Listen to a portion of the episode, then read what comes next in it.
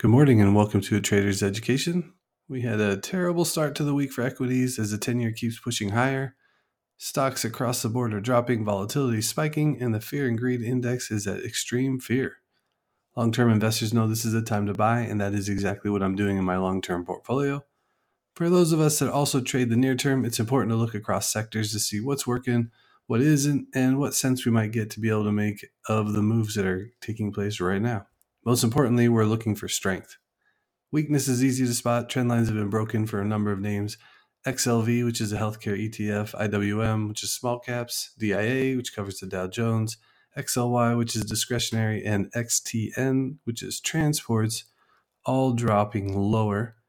All the above are also below their respective 150 day simple moving averages, so also bearish signs there.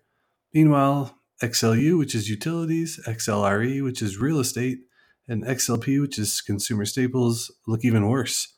All those have sold off steeply. It's interesting to note that these are defensive areas of the market and they're all trading lower. Taking a look at XL, XLK technology, SMH, which is semiconductors, and QQQ, there's no doubt sellers have come in, but the action is more orderly and flatter.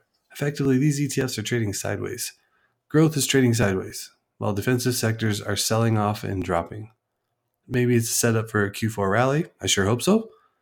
But I'm not sure. We'll see how things play out. Last but not least, XLE, which is energy, touched its 50 day moving average today for the first time since the start of the recent rally in June. So, not great, but it did hold above key levels. I'm looking for a move higher here. Hopefully, names will continue to show some strength in this sector. I like it overall. I'm looking for a bounce back.